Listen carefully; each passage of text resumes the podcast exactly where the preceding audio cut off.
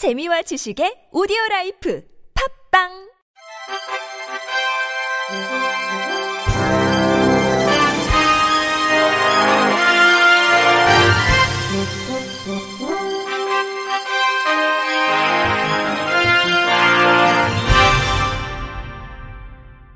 청취자 여러분 안녕하십니까?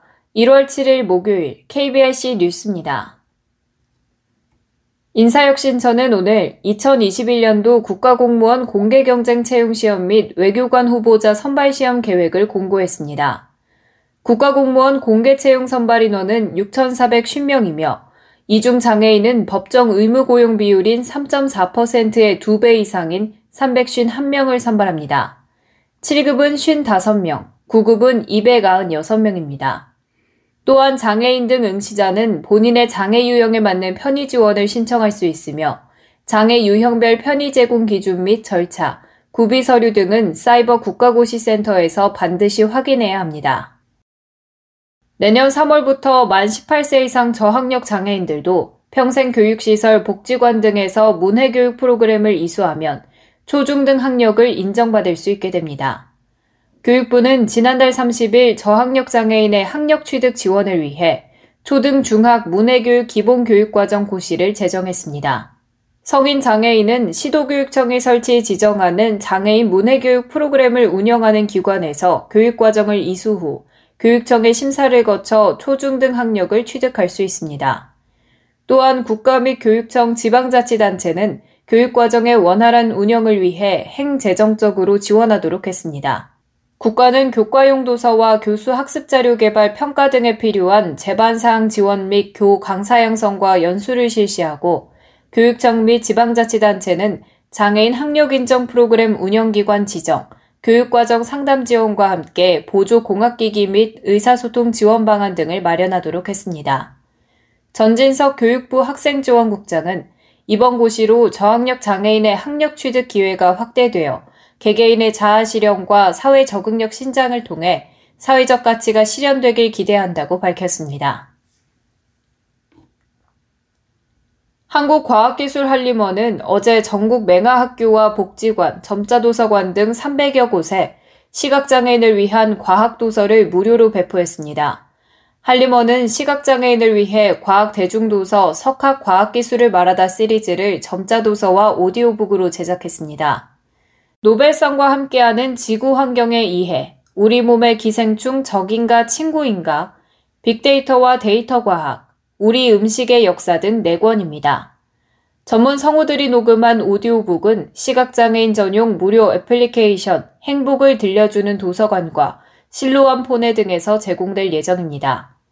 한민구 한림원 원장은 다양한 지식을 원하는 시각장애인들이 접할 수 있도록 우수 과학기술 도서를 점자도서와 오디오북으로 만들어 과학기술 문화 격차와 불평등 해소에 일조하려 한다고 밝혔습니다. 실로암 시각장애인 복지관이 베트남 시각장애인 학생 백삼십 명에게 총 삼천삼백팔십구 권의 점자교과서 열 종을 제작 보급했습니다. 이번 지원은 지난 이천십팔년 개발도상국 시각장애인들을 위해 시작한 베트남 점자교과서 제작 보급의 일환으로 올해는 베트남 시각장애인연합회 브이비에이와의 협력을 통해 실시됐습니다. 제작은 베트남 현지 출장이 제한된 상황을 고려해 브이비에이와의 온라인 사업 협의와 모니터링을 거쳐 진행됐습니다. 점자교과서를 지원받은 학생들은 이번 점자교과서 지원을 통해 비장애인 친구들과 동일하게 교과서로 교육을 받을 수 있게 돼 기쁘다고 감사 인사를 전했습니다.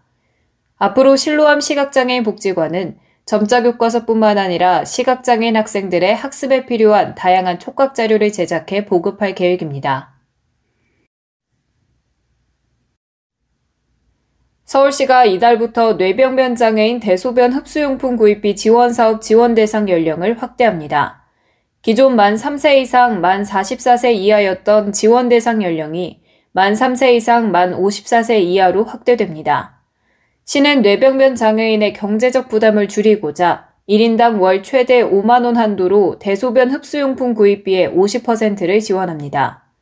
지원 대상은 서울시에 거주하는 뇌병변 장애인 중 항상 대소변 흡수용품을 사용해야 하는 사람으로 일상생활 동작검사서 중에서 배변 조절과 배뇨 조절 능력이 이 점 이하인 자입니다. 신청은 사업수행기관인 이십오 개소 장애인복지관이나 서울시 장애인복지관 협회로 방문해 접수하면 됩니다. 단 다른 사업에서 동일 내용을 지원받고 있는 장애인은 신청 대상에서 제외됩니다. 대구 장애인차별철폐연대 등 지역 열세 개 시민사회단체는 어제 기자회견을 열고 코로나십구 전파를 막기 위해 장애인 거주시설에 살고 있는 장애인들의 외출 외박을 금지하는 것은 기본권 침해라고 주장했습니다. 지난 사 일 시는 연초 특별방역대책으로 장애인 거주시설 등 사회복지시설의 외출 외박을 금지하고 비접촉 면회만 허용한다는 공문을 관련 기관에 발송했습니다. 하지만 지역 시민사회단체는 이번 조치가 장애인 거주시설 입소자들의 기본권을 침해한다며 반발하고 있습니다. 이수나 탈시설 장애인 자조모임 아이엘클럽 리더는 시설에 입소하면 수십 명이 매일 밥을 같이 먹고 공동생활을 한다며 사회적 거리 두기가 불가능한데도 입소자들이 나가서 생활할 수 있는 선택권 자체가 없다고 설명했습니다. 때문에 위급 상황에서 긴급 탈시설을 진행해 장애인 거주시설 입소자들이 시설 밖에서 살아갈 수 있도록 물적, 인적 자원을 마련해야 한다는 지적이 제기되고 있습니다.